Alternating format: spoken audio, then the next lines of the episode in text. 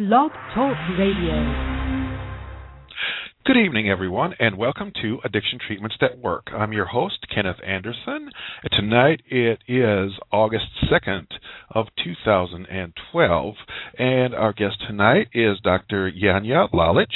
Uh, she's an expert on the cults, and she is a professor at uh, Calif- at uh, Chico University in California.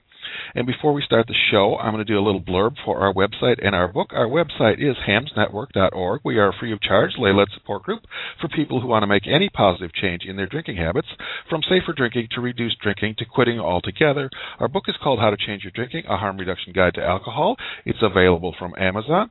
For more information, go to hamsnetwork.org/book. Our guest tonight, Dr. Janja Lalich. She is the author of Take Back Your Life recovering from cults and abusive relationships. She's right here. We're going to bring her on. Janja, how are you doing this evening? I'm doing very well. Well, it's great to have you on the show. Thank you. It's good to be here. Tell us a little bit. How, what is a cult, and what distinguishes a cult from a, a legitimate or a mainstream religion? Okay. Uh, well, that's a question I get quite often. Um, for me, a cult has to have a certain kind of structure. Um, it's usually got some kind of charismatic leader, or at least was founded by a charismatic leader. I mean, that person may eventually die, as we all do. Someone else may take over. Um, but there has to be a pretty strong authoritarian figure at the top. Um, and then there's a, a what I call a transcendent belief system, which is um, basically an ideology, in a sense, an extremist ideology that offers you the answers to everything, you know, past, present, and future. So there's no no other possible way of looking at the world, no under, no other interpretations that are valid. And then thirdly, there's uh, what I call systems of influence and control, which is the the uh, structure that helps keep everything in place once someone becomes a member. So if you look at uh, a, a, a, say a healthy religion, uh, generally you're worshiping some kind of higher principle, right? Whether that's God or Muhammad or the trees or Buddha or whatever it might be. Um, and you don't have some living person right in front of you, or you shouldn't have some living person right in front of you uh, telling you in detail how to live your life and taking control over your life and your life decisions. Uh, so for me, that's one of the main distinctions between a cult and uh, a health religion. And, and of course, cults can be uh, formed around any kind of belief. It doesn't have to have a religious belief. Uh, but some of, some mainstream religions um, don't. Uh, the people in charge have a lot of power over their members. Uh, priests in the Catholic Church don't they have a lot of power over their members?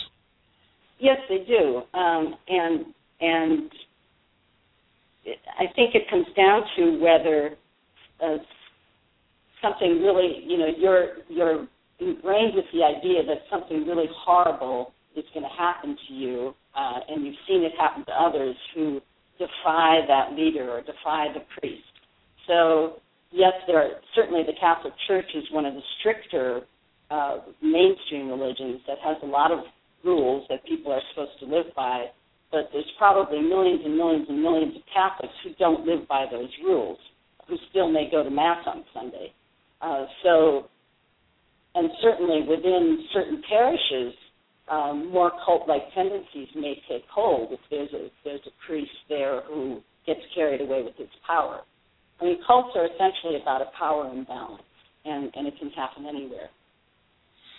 Well, I think. Um just things that were going through my head when I was reading your book. Um, it, currently, certainly, if someone wants to join a convent or a monastic order in the Catholic Church, it takes many, Mm-hmm. many years. You can't just jump in and do it overnight. So there seems to be a lot of systems in place to try and protect people and Yes. make sure they really know what they're getting into.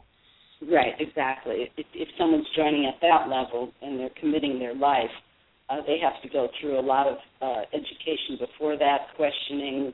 Uh, it's only adults who do that. They don't take young children uh, in the convents or in the monasteries. So it, it, it's a more uh, informed process.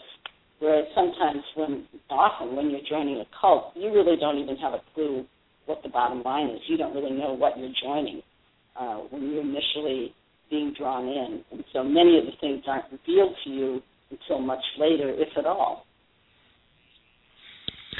Well, um, you know, a lot, a lot, this speaks to me on many levels. I mean, I was raised uh, in an evangelical church, in the evangelical free church, which I definitely consider to be a cult today. Uh-huh. You know, I left that as a teenager.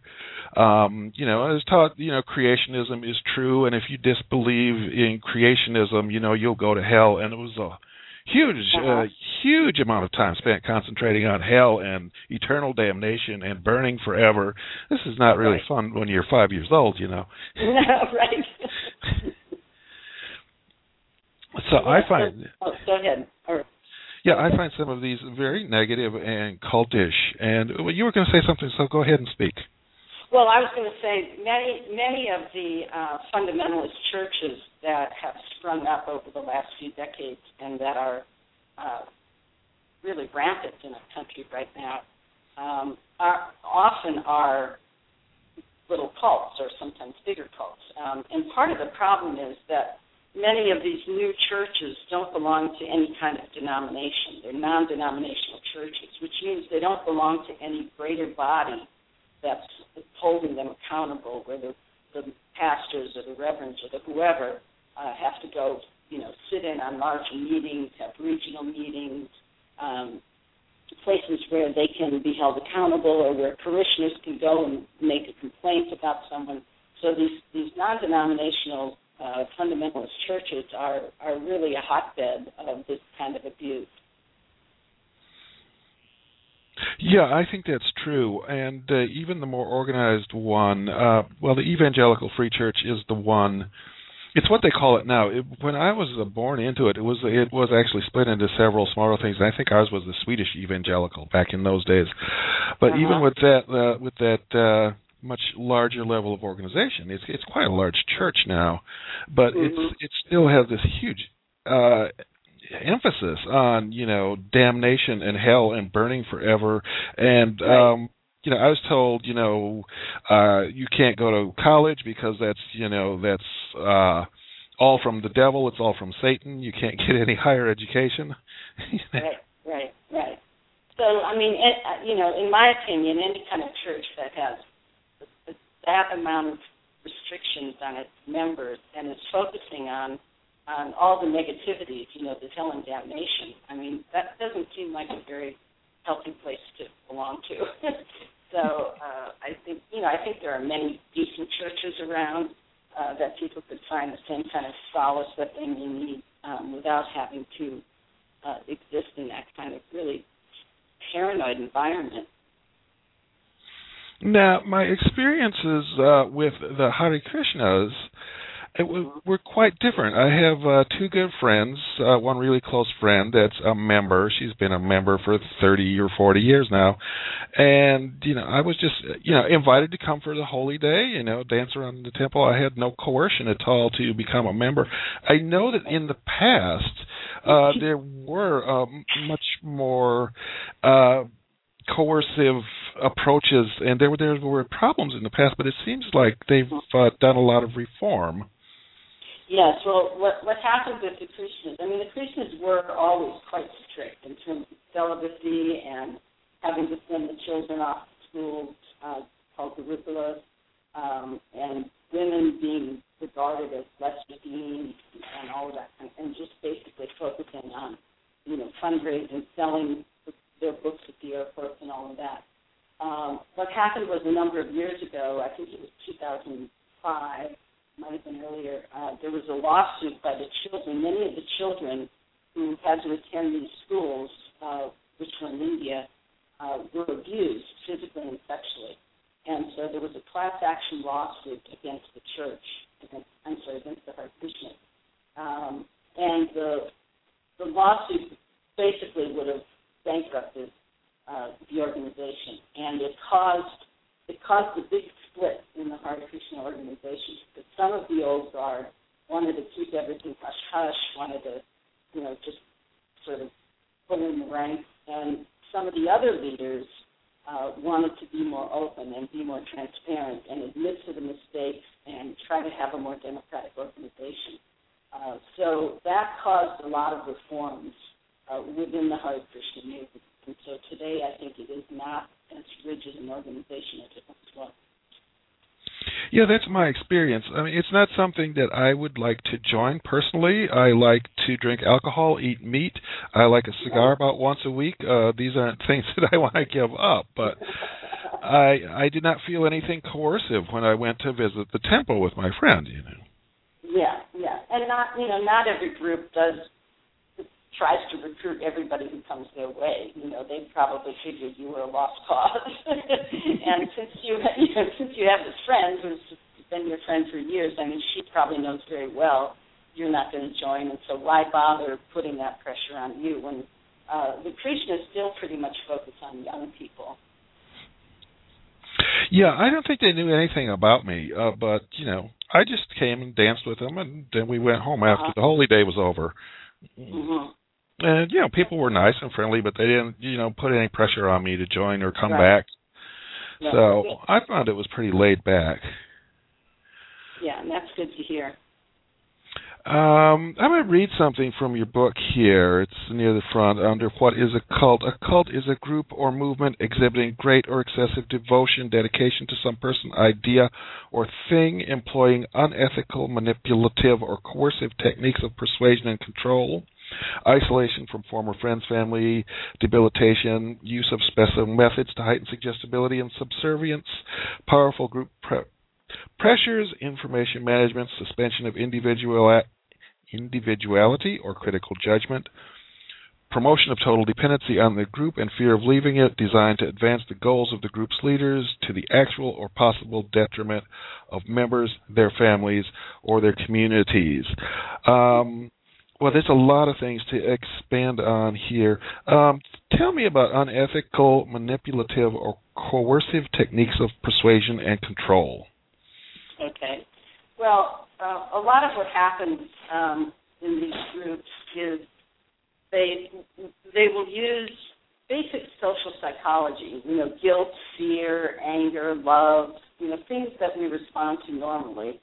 Um, they will use uh, these same types of emotions against you in the sense that they try to get you off balance. They try to get you to doubt yourself and doubt what you knew before, maybe doubt how your parents really raised you. Um, and they they'll try to get you off kilter so that you will uh, eventually see that their interpretation is the correct one. So they'll different groups will use different ways to do this. They may do it in in group meetings. They may do it in what, what we sometimes call love bombing. You know, they're surrounding you with with people who are being so nice to you. Uh, they, they will tend to separate you from your normal environment so that you don't have your same reality checks.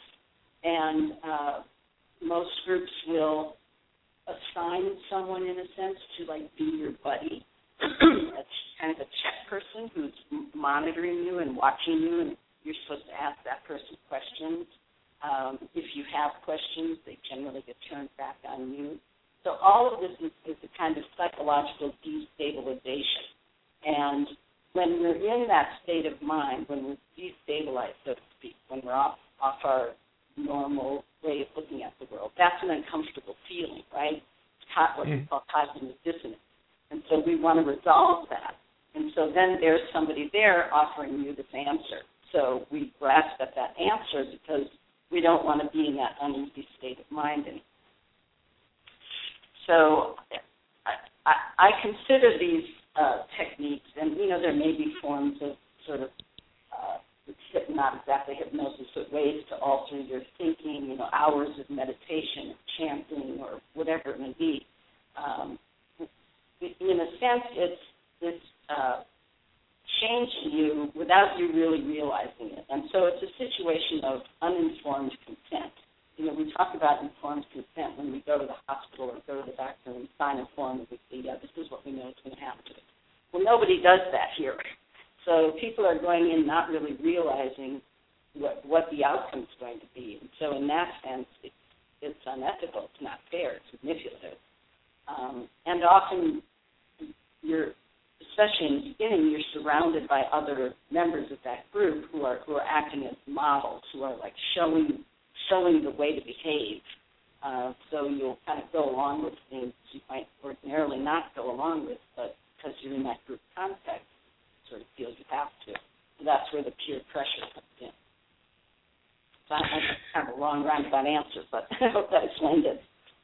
Yes. Um, well, I told you I was going to ask you about Alcoholics Anonymous. I saw so Uh-huh. many of these things going on in AA. I mean, the first step is you must admit you are powerless, and then the Mhm. second is you must come to believe that a higher power will restore you to sanity. Mhm. And admitting you are powerless, um, saying over and over uh, that you're powerless, to me is just really psychologically damaging. Mhm. Well, I I've certainly had uh, many complaints about AA, and I think even in my book there's a tiny passage where uh, we say, you know, for some people AA has worked; it's been beneficial, but many people do get uh, enmeshed in AA, just like any other cult, where they're uh, they they in a sense become addicted to it. They have to continue doing it. They can't you know, befriend people who aren't part of it. I remember once I was dating someone. I had just been on a second date with this person. This is a number of years ago. And on the second date, uh, he said to me, "Well, if we're going to continue dating, you have to start going to Al-Anon. I'm in AA." And I said, "No, I don't. you know, it's like I don't have to do anything. You know, that was after I had gotten out of the cult I was in, so I wasn't about people telling me what to do." But there's that that kind of restrict restriction on the life um, that comes along with AA, and so it, it can be very cult-like. Yeah, um, you know, I have no argument with a person that's going to AA and likes it and finds it beneficial, or someone that's a member of the Unification Church and likes that and says it's the greatest thing for them, or if they're Hare Krishna, evangelical, Catholic, atheist, whatever. I believe, you know, that's your right to choose if that's what you're Mhm. choosing. I'm not going to argue with you, but if you say, um, you know, this is not what I thought it was, it's damaging me, that's when I want to start talking to people about it. Mm-hmm, hmm And and the problem is what, when you're in those environments, and the longer you're in, the fewer resources you have outside the group. Um, it's very hard to find people to talk to about it, and so you you feel more and more isolated. And, and I think that that's why it becomes so difficult for people to leave these situations. If you you know, I mean, as a group I was in for ten and a half years, I no longer had any friends outside the group. While I was in, my parents died. I mean, I fought for several years to try to get away, but I, I couldn't figure out where to go or how to get away, and I didn't have a penny to my name. And and you didn't really trust anyone to talk to. If I talked to another person in the group about how unhappy I was, they would have turned me in. Um, and so I think that's the difficulty of uh, people getting so closed in these groups, what I call a bounded reality, that they, they don't have those reality checks that we use every day in our lives, kind of without even realizing it. Oh, tell me a little bit more about that group. That was the Democratic Workers Party, I think. Yes, yes, it was. It was And uh, uh, oh, Go ahead. Yeah, lots Oh, of people probably don't know too much about that. Uh, it's Right. been disbanded now, but tell us what it was about. It was a political cult uh, that in 1974 got started by uh, a group of women who were had were in a study group at the time. This was right at the end of the Vietnam War, and a lot of people on the left were trying to figure out what to do, what's our next step, et cetera, et cetera. Um, and so this group, uh, I got recruited right after sort of the founding uh, in sort of the first rung of members, and I got recruited through a study group. I thought I was just in a study group with ten other women to, because I was new in town. It was a way to meet people, and you know, before I knew it, I got told, "Oh, there's this group. Don't you want to join?" Blah blah blah, and it went on from there. Uh, but the idea was, you know, that we were going to create a better society. We were going to get rid of racism, sexism, and since the organization was founded and led by women, that was kind of our claim to how we were different from the other groups on the left, which were very sexist, women didn't really have any role. And so that was sort of our pitch in recruitment. And even though we had both men and women as members, it was always pretty much 50-50. Uh, that was our big claim that we were a new kind of American. Uh, con- it was kind of a group, really, although we never said that publicly. Um, so we, you know, our goal was to make uh, ultimately to make revolution. In the meantime, we did a lot of we had a lot of little front groups that worked uh, in the San Francisco Bay Area. Eventually, we moved people to other parts of the country, and we had a publishing house and a print shop, and it was quite established uh, and pretty well known in the Bay Area for sure because we involved ourselves in a lot of uh, political campaigns there. Do you think this was a cult already when you joined it, or do you think it? Uh, yeah, can you hear me? Hello. Hello, can you hear me? Hello. I'm still here. Um, hello. Hello, hello, hello. Can you hear me? Can't hear you. Um, I can hear you fine, but oh, you can't hear okay. me. Okay, I can I can hear you now. Okay. Yeah, I think uh, yeah, you're on your cell phone. You might be losing. Yeah. You might be having a signal problem. Um, well, go ahead. Do you think this was a cult when you got started? I mean, do you think it changed any while you were a member, or was it already a cult when you got involved? I think the I think it was was already a, a, a cult, or it was the, the the origins of the cult. The, the woman who started it, who sort of became the leader of these thirteen women, um, had tried to form a similar group uh, when she was teaching in Canada, and she was she was basically a, a, a megalomaniac, a control freak. Um, she wanted to form something uh, that everybody thought she was, you know, God or, God or the new Lenin. You know, she saw herself as the new Lenin, and um, the from very early on, the controls on our lives were very strict in terms of constantly being available, uh, writing reports on each other all the time, divulging everything about ourselves, very, very harsh criticisms. And so it, it was cultic from the beginning for sure. And how did you get out? Oh God, that's a long story. um, well, I had been trying to figure out a way out, and I never could. And toward the end, um, all of us, I mean, at, at, there was kind of a core group of about 110 people. At, at times, we had front groups that had maybe a thousand people or a couple thousand people. We had something called the Grassroots Alliance, but they weren't party members. So the, the core group was about 120, 130 people who had pretty much been there from either from the beginning or at least for the last seven years. And so people were very, very, if you don't mind me saying, brainwashed. I mean, people were solidly devoted, dedicated to this thing, and had no other life. Um, but what happened was some some cracks started happening in the structure. Basically, the the leader had a second in command who pretty much ran everything, and, and they had a kind of a split between them.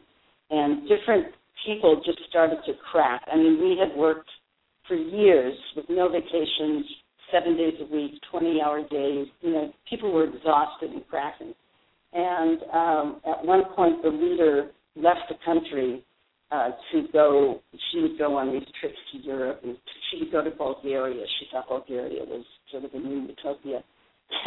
and while she was away, we called everybody together and we said, "Look, we have to." You know, those of us in the inner circle called together all the members and said, "We have to tell you, this whole thing is a, a, a joke. I mean, not a joke. We said it's a cult.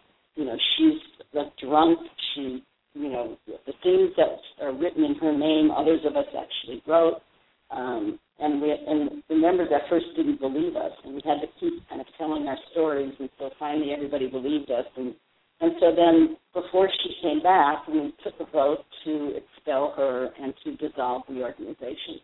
So it was really kind of a unique uh, happening in the, in the world of cults. Uh, we've only seen that a few times where a group will actually turn on the leader and dissolve the organization. Yeah, that would seem So- rather rare. So we finally had our revolution. yeah, I know. Um, Well, when I left my church originally, um, I talked about this uh, last week or the week before. I guess it was the week before. Um, just because I. Uh, I had been taught all these things about creationism, and I had read all these explanations of how Darwin's evolution was impossible. So I went to the high school library and checked out a copy of The Origin of the Species because I was going to disprove all of Darwin's stuff. And of course, Mhm. everything I'd been told was false, and Darwin Right. didn't say any of the things I told him. I'd been told he said. Right. Yeah, I didn't last. I didn't last very long in AA at all. Um, only a few months. Um, I, I, it was exactly the same as the church I was brought up in. It was so similar, and it was so uh, rigid and authoritarian. And you know, s- say you are powerless, uh, accept a higher power, make the group your god. And I was like, AA's not God. Why can't I make the Communist Party God? And then you know everybody be really upset. You can't talk about politics in here. Well, you said anything could be my higher power. Yeah, but you know, I was always being told, you know, shut up and you know, take the cotton out of your ears and put it in your, in your mouth, and you know, and this. So where and did you go into AA after you had already left that church? Oh, many many years after I had Yeah. been an atheist so do for think- about. think- uh-huh. So I've been atheist for about thirty years. Do you think the experience in the church kind of helped you see through the AA stuff? Yeah, I think that's why I got out very quickly. Um, you know, I only lasted, you know, six months or something like that. I know some friends of mine that have left AA had, you know, they were there for years or decades, you know, and they have a horrible time getting this programming out of their head that, you know, that uh you know, your thinking is stinking, you're you um what did they say? No one is too dumb to get the AA program, but a lot of people are too smart to get it. And your own best thinking got you in this situation, and it's a complete attack on your intellectual power. I mean, Wow. it's Wow. it, it's just terrible. And then one thing that's chanted all the time is, "I can't, but we can." You know, Uh, Oh wow. Yeah. you know, it's total, uh, you know, subjugation to the group, and it's just, you know, Mhm. I mean, you know, some people manage to actually, you know, use it in a positive manner and take that with a grain of salt. I think. Um, Right. you know, some of my good friends who work in needle exchange programs, uh, they're they are members of NA, but when they go to uh, hand out clean needles, you know, that's separate, and they don't talk about NA. They say, you know, how many needles do you need? Right. Right. and they can separate it. Um, I certainly couldn't. It was just, uh, you know, for me. Uh, well, I, as I've told, as I've said many times, I never drank as much in my life as when I was being told that I was powerless and that alcohol was powerful. And I only got things under control after I left AA. So that for me, the programming was, well, it's kind of set up to, it, it's kind of set up in a way that you will drink yourself to death if you leave the group. I mean, that's what you're always told. If you leave the group, Right. you'll drink and die. And lots Right. of people, as soon as they try to leave, the first thing they do is they drink, they get in their car, they drive, you know, they have an accident, maybe they kill somebody, maybe they kill themselves, maybe they total their car. But, you know, horrible things happen. People are set up to actually do horrible things when they leave. Right. It becomes a self fulfilling prophecy. Right. And, you know, that's one reason why I'm not trying to get people to leave because I know what happens. You know, when people do leave, they they have horrible consequences because they've been set up to have these consequences. Mhm, mhm. And that's true in almost every cult. I mean, we were told if we left, you know, we'd die in the street, dirty communists, that no one would ever befriend us, that we couldn't ever tell any of these people what we'd done, and who would hire us, and you know. So it was when when the group actually ended and we all got out. I mean, everybody was pretty. I mean, even though we were elated, it was like getting out of prison. It, people were still pretty terrified. I know I was. I I I was. I didn't know how to do job interviews. I didn't know what kind of clothes to wear. I, you know, I thought people from the party were going to come and get me, even though there was no party. I mean, you know, these things stay with you a long time. Um, I guess that's why I wrote my book. You know, to like help people see. There's a lot of us who've been through this, and there really is light at the end of the tunnel. Yeah, it's really hard. I mean, because I know from my, some of my friends that were there for years, and they were taught, you know, if you're going to get a new job, you have to ask your sponsor first. If you're going to get married, you have to Mhm. ask your sponsor first. You know, everything. is Ask your sponsor. Ask your sponsor. You're not in charge of your own life. Right. And when there's no more sponsor, you know, it's like people are lost. Right, exactly, exactly. And it takes a lot of hard work to to gain back the self esteem and the self confidence that that got damaged uh, during that experience. So, how are some ways that people can get their life back together, uh, you know, after they've left? Well, I think it depends on the experience, but I know for a lot of people, uh, certainly talking with other people who've been through either the same experience or a similar experience, like either a support group or something where where you can kind of share stories and find out what worked for this person and that person, and you know, so that's sometimes helpful. Writing is often very helpful. Just writing, kind of, it's kind of a release for all the pent up anger and frustration, and so often writing is a good release. I think studying, you know, or learning about how cults and these kinds of groups operate. I mean, what I do when I work with people is I give them either my bounded choice framework, uh, which I talk about in the book, or I use Robert Lifton's thought reform framework, and I ask people to just take that framework and and and fill it in with how it worked in their group. And once people see, once they can kind of see the enormity of the pressures that they were under, the influence and control system, um, it kind of takes away some of that shame, like, oh my God, why did I stay, or how did I do it, or why did I do it? Because you know you'd have to have been a robot not to succumb to that. So anything you can do to um, sort of demystify the experience, demystify the leader.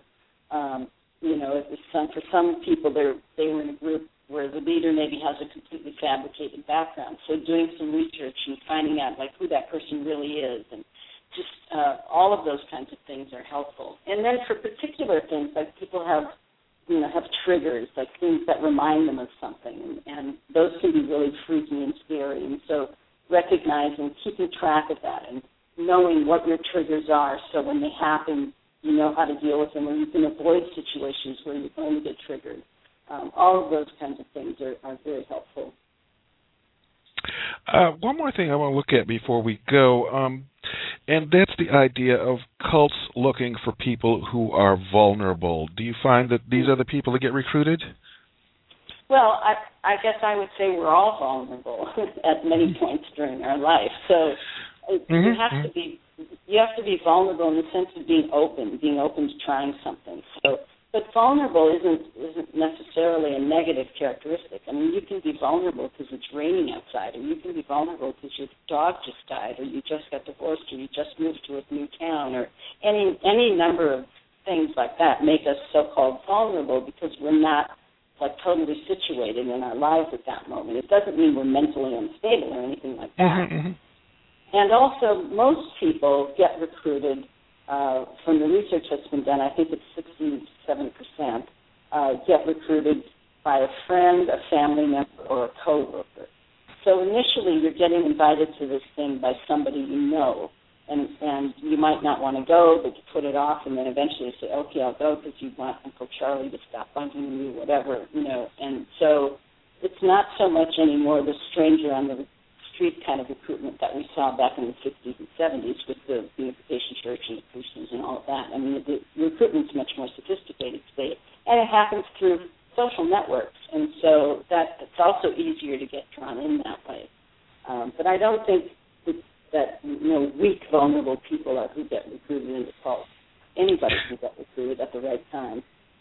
Yeah, I didn't mean to imply that uh, it was weak people, but people who are having vulnerable moments, um, exactly. especially when you're talking about the earlier recruitments of uh, the 60s and 70s. You know, people would be mm-hmm. running away from home. Of course, exactly. you're extremely vulnerable at that point. Mm-hmm. Mm-hmm. And it's very easy yeah. for someone to pick you up. Yeah or you're going off to college. I mean, I have we have cults on my campus, and they there's one cult that um, uh, in two weeks, when the freshmen come to move into the dorms, they send all their people there to help move them into the dorms. So here are these nice girls and boys, you know, as you're saying goodbye to mom and dad who are helping you move into the dorm, and then they invite you to a dinner that night. And of course, it's your first time away from home or whatever, so boom. Um, it's a very successful uh, recruitment campaign. And that's another point where I saw Alcoholics Anonymous being uh, being cult-like because they say you have to hit bottom well, this is a point where we're extremely Mm. vulnerable, and you know when you hit bottom, then you're amenable to joining the group. But when we look at people changing their drinking habits, um, well, the majority of people who are addicted to alcohol quit on their own eventually. They do, they quit without treatment, without AA, um, and it doesn't take a moment of vulnerability necessary. You don't have to hit bottom. You have to hit a point of decision.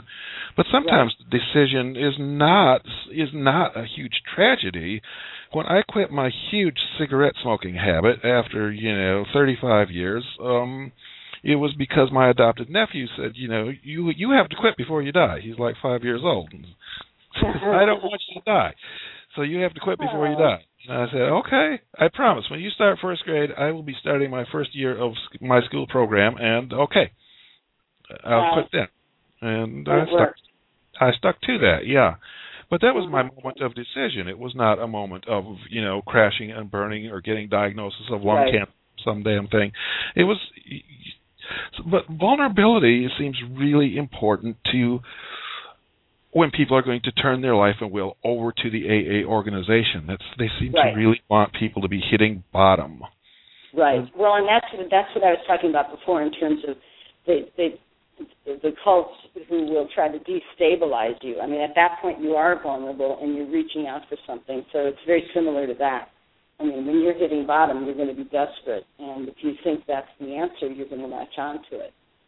hmm And then if I would be questioning things in AA meetings, you know, people would say, "You haven't hit bottom yet. You need to go out and quote unquote do more research. That means drink more alcohol. You need to suffer Right. more. Then you'll come back crawling on your knees." Uh, the other the other point, um, uh, which goes back to what you're talking about, in many cults, people get recruited by friends. Now they're recruited by by therapists. You know, you go to a Oh, therapist, say, you know, I'm drinking too much. I'm terribly depressed. I know I'm drinking too much because I'm depressed. And it's like, uh, you have to go to AA. I won't treat you before you you, you stop drinking and go to AA. And you say, I, you know, I, you could be me and say, I've been there and I drank more than I ever did in my life. They're a cult. I can't stand it, and they make me want to drink. And oh no, your feelings are totally invalid. I was told this many times by therapists. Anything that I thought was invalid until I became a good AA member and stopped drinking completely, you know, anything I said was invalid. And this Right. is I mean, it's it's terrible. I mean, even if you're trying to leave AA and you go to therapists and say, you know, they're making me crazy, and they say, oh yeah, but you're an alcoholic, you have to go to AA. Yeah, you're not ready to leave yet. Right. right. Oh, you're never ready to leave. That's a lifelong Right. commitment. If you ever leave, you'll Right. drink and die. So that's the other thing, you know. When people recover on their own from addictions, what they do, uh, I mean, the first year is hard. After the first year, though, people establish a new life. And after a couple of years, they have a whole different life. They're not even thinking about the addiction anymore. It's past. It's gone. It's over. Right. Yeah. Yeah, I agree with you absolutely. Uh, the other, the uh, another population that I work with are um, people who were sent to these really rigid uh, residential rehab centers and boot camps and things like that. And, Oh yeah. And, and those are awful. I mean, because they're mostly adolescents when they're sent, and so they they are at a very vulnerable stage of their life. They, you know, that's the time of your life when you're supposed to be figuring things out, and then you're in these really horrific structures that are extremely abusive and teaching you that you're a complete addict, you're a complete, you know, loser. Um, some of them are physically abusive. It's really, really remarkable that so many of these programs still exist. Well, it's interesting. Um, in the 1990s, I think basically laws were passed against sending adults to these institutions, and uh, they had to reform these ones that used to make the guy wear the diaper for a month and call him Uh-huh. a baby because he wanted his bottle, or make him wear a dress because he talked said hello to a woman. Uh, these these uh, procedures were outlawed for adults but Right. they're still being used for children because children don't have rights. Uh, their parents can do whatever they want, and a lot of them, you know, they're out out of the country now. So Oh yes, don't absolutely. yeah, don't ship your kids to a rehab that's somewhere in the Philippines ever. Don't ship your kids to a rehab where you can't see them at least weekly. You know. Right, right. And, or you're not allowed to talk to them, or even talk to them on the phone. I mean, yeah, the, uh, the parents need a lot of education about this. I mean, there needs to be a real campaign because again, it's therapists, it's these educational consultants. Um, these are the people who are telling the parents, "Oh, you should send your kids to such and such a place." The yeah, judges, you know. We did a show on this a few months back um, with survivors of Straight Inc., which was oh, one yeah. of the yeah, we the the survivors of Straight Inc. are now they they have formed their own organization and they are Exactly. definitely trying to inform people about this. So they were on our show to tell us, you know, about some Oh, of these great. terrible things. Yeah, the, the you know, there's one recently was in the news where they were uh, locking the kids in Mexico. They were locking the kids in dog cages and leaving them out to bake in the sun. God. Yeah, and there's that place in the Dominican Republic, and and then there was the place I think it was in New York, wasn't it, where they were giving electric shock, like 25 electric shocks to the Oh yeah, children. yeah, I saw that. Um, the Rotenberg Center or something like that. is it- Uh, yeah, it's really it's really horrendous. It's happening right under our eyes. Nobody's paying attention. Yeah, these things are well. these are the things that we're telling people yeah, on our show not to do. Know, good. That's good. we're trying to get people, you know, educated about some of the rational things. There's cognitive, there's cognitive behavioral therapy. Um, you know, there's dialectical behavioral therapy. There's harm reduction programs. There's clean needles if you're not ready to quit. There's other forms of harm reduction to keep you safe until you're ready to make the change in your habits. And when you are ready, there are ways, you know, to help you make the change. There's smart recovery. You know, people in smart are often there for a year and graduate and get they get a life. They get out. It's not forever. right.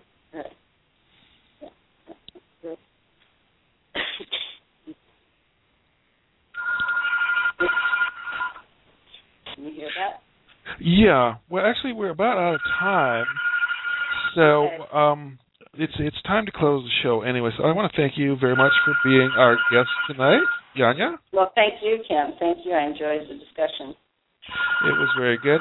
And everyone, come back next week when our guest will be Karen Wallat, who will be talking about uh, we'll be talking uh, about attachment theory and its application to addiction. So thank you, everyone, and good night.